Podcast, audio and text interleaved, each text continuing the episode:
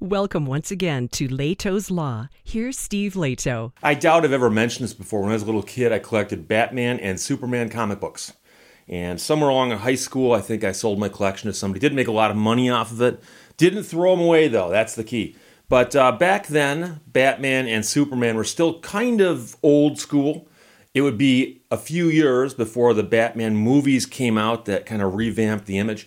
But I remember when Frank Miller came along and reimagined The Dark Knight.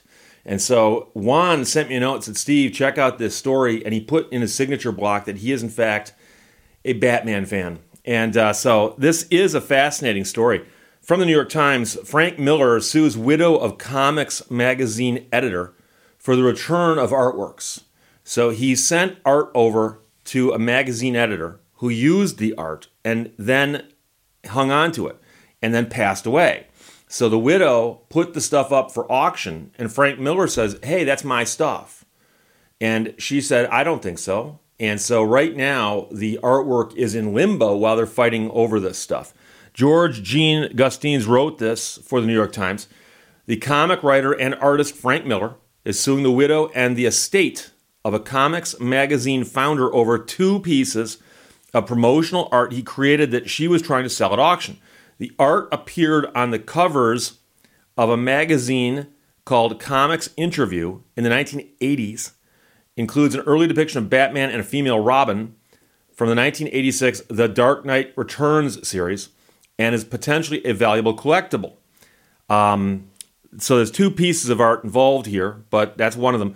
The lawsuit seeks return to the Batman piece, which was used in the cover of Comics Interview number 31 in 1986 as well as art depicting the title character of Miller's 1983 Ronin series. He had sent both to Kraft for his use in the publication. The Ronin artwork was used as the cover of Comics Interview number 2 in 1983. Miller argues in his pleadings that he and Kraft agreed they were simply on loan, which he says was custom and usage in the trade at the time. So Miller says we did this all the time. I'd send him artwork, he'd use it. He understood he didn't own the original piece, he was merely allowed to use it on his magazine, and then later on he would return the stuff to me. So he says he made repeated requests for the return but never got them back. But Kraft's widow disagrees with that assertion and says, My husband kept all his correspondence. When I say all of it, I don't know if you can comprehend the level of meticulousness he bound all of his correspondence by year, by name, and in alphabetical order by company. When the question was raised about demands before 2022 to return the artwork, she said, she searched her husband's files and found no such requests. And many people will immediately catch, well, that would be a written request. What if he called the guy? What if they spoke? Um, the chief executive of Frank Miller Inc. said in an email that Miller would not comment on the ongoing legal matter. The lawsuit, which was first reported by Law 360, was filed on Monday in the Gainesville Division of the U.S. District Court for the Northern District of Georgia. Uh, the widow said she believed that Miller had gifted the art to her husband. If it was not given, David would have given it back, she said. Um, meanwhile, in the lawsuit, they point out that another promotional piece by Miller for Sin City was used by Kraft and was returned. So she says he wouldn't have ruined the relationship with someone he would potentially work with in the future. He certainly wouldn't have ruined his relationship with DC Comics, which published The Dark Knight Returns and Ronin. The uh, art was created for promotional use, she said, and it was common practice for Kraft to keep those types of pieces. So she says it's common that he kept the stuff. Frank Miller says it's common that they would return it. The dispute started in the spring, and in May, a lawyer for Miller sent a cease and desist letter after learning of a potential sale of the works on Comic Connect, an online auction house devoted to comics and pop culture memorabilia, uh, saying that he had given them to Kraft as a loan and expected their return after some time. A lawyer representing Metropolis Collectibles, which is a sister company of Comic Connect, wrote in response that the actual relevant custom in the trade at the time was the comic artists would give, not loan artworks to Mr. Kraft and other comic publishers in the hopes that publishers such as Mr. Kraft would use the artwork in their publications, thereby provide publicity and exposure to the artist and their work.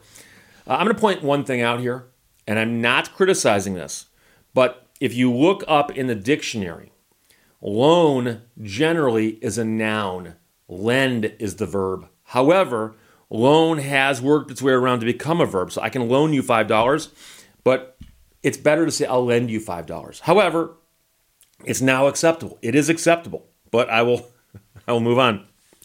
The lawyer also wrote that because Miller was only just now demanding the artwork be returned decades later, his request might be untimely because of the expiration of the statute of limitations and other theories. Now, here's the point. Uh, the question is statute of limitations, what's the cause of action? If I lend you something and we agree that I've lent it to you, okay? I've lent it to you. Time goes by and I say, I want my stuff back. And you go, No, I'm keeping it. I think you gave it to me. And I file a lawsuit today, the day I hear you say that. Are you arguing now that the statute of limitations actually began to run the day I lent it to you? Because that means I cannot lend you something for an indefinite period of time for fear that you will wind up owning it because the statute of limitations ran. And now I don't know what the causes of action are in this lawsuit, but it depends what the cause of action is as to what the statutes would be. But most of them would just be a few years. But they start running usually when the cause of action accrues.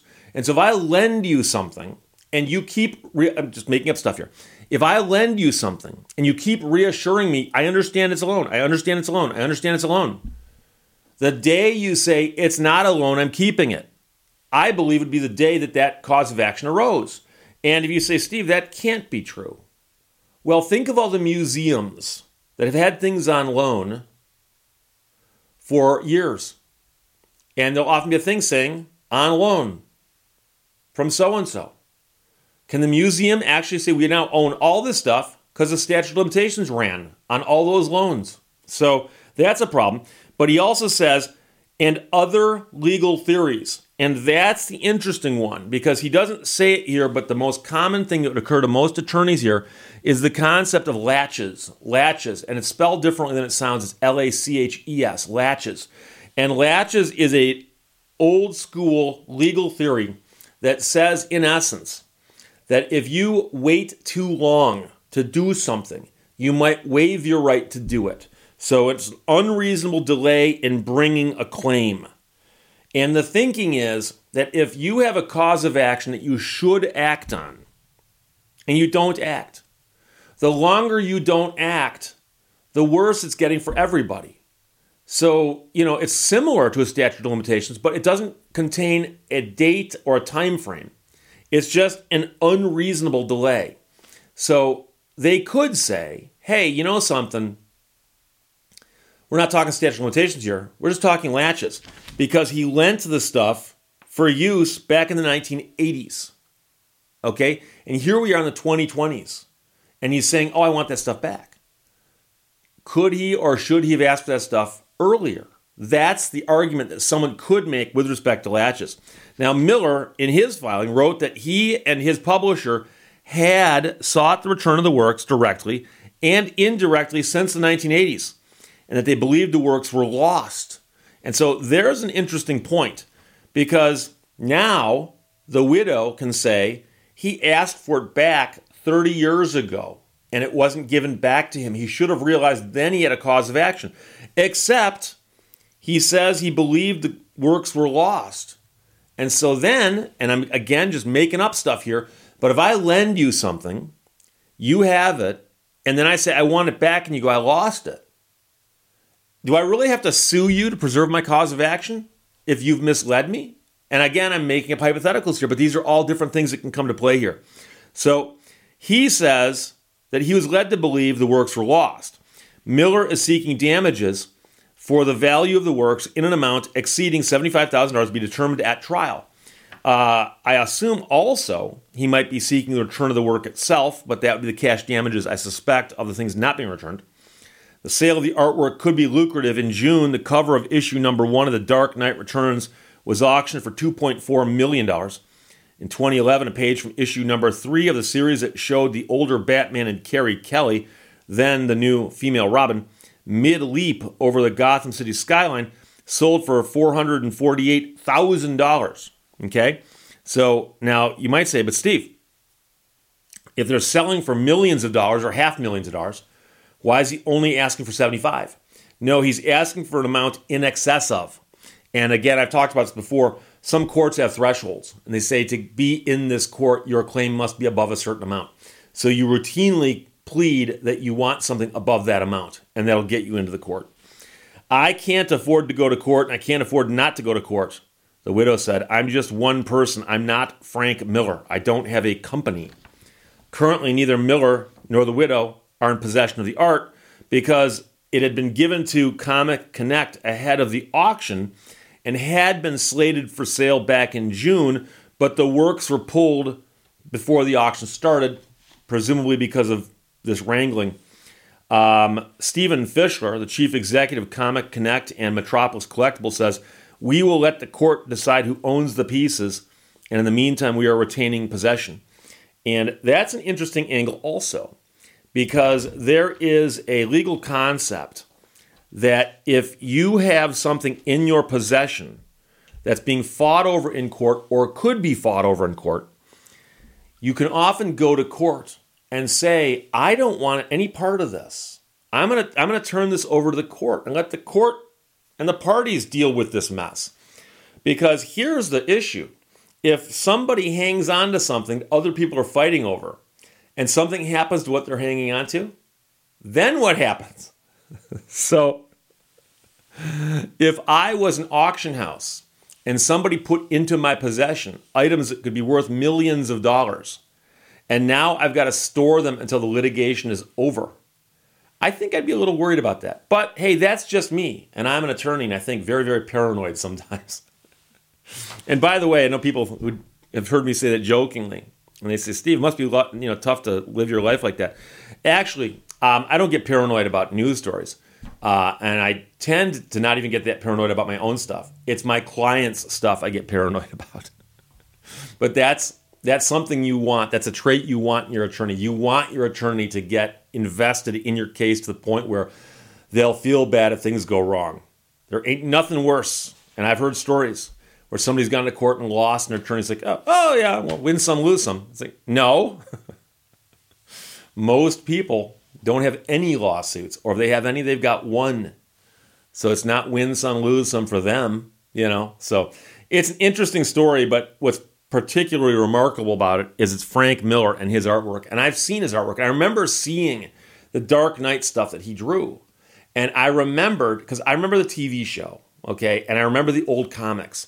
And the old comics were not as campy as the TV show. I don't know how else to describe the TV show.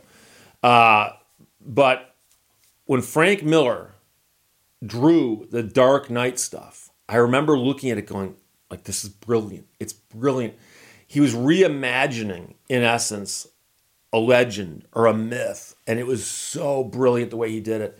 And so I'm fascinated by the artwork and by the artist. The guy's a genius. As for who owns that artwork, that will get decided by a court somewhere down the road. And unfortunately, and I feel bad about this, but the guy who had possession of them has passed away. And so you've got a transaction that involves two people and one person transfers something to another person, did they give it to them as a gift or do they lend it to them? And so, as you can imagine, two people involved in the transaction, the two would know. And one of them is gone now. And so the widow has got to try to, as best she can, prove her side of the story. And of course, the primary witness on her side is no longer with us. So there you go. So, Juan, thanks for sending it. And there's nothing to be ashamed of being a Batman fan. Batman's had a whole history of different iterations, some cooler than others. So, there you go. Frank Miller sues widow of comics magazine editor for the return of artworks. Story written by George Gene Gustins for the New York Times. Questions or comments, put them below. Let's talk to you later. Bye bye. Thank you for watching Lehto's Law. The next time you have a thought, let it go.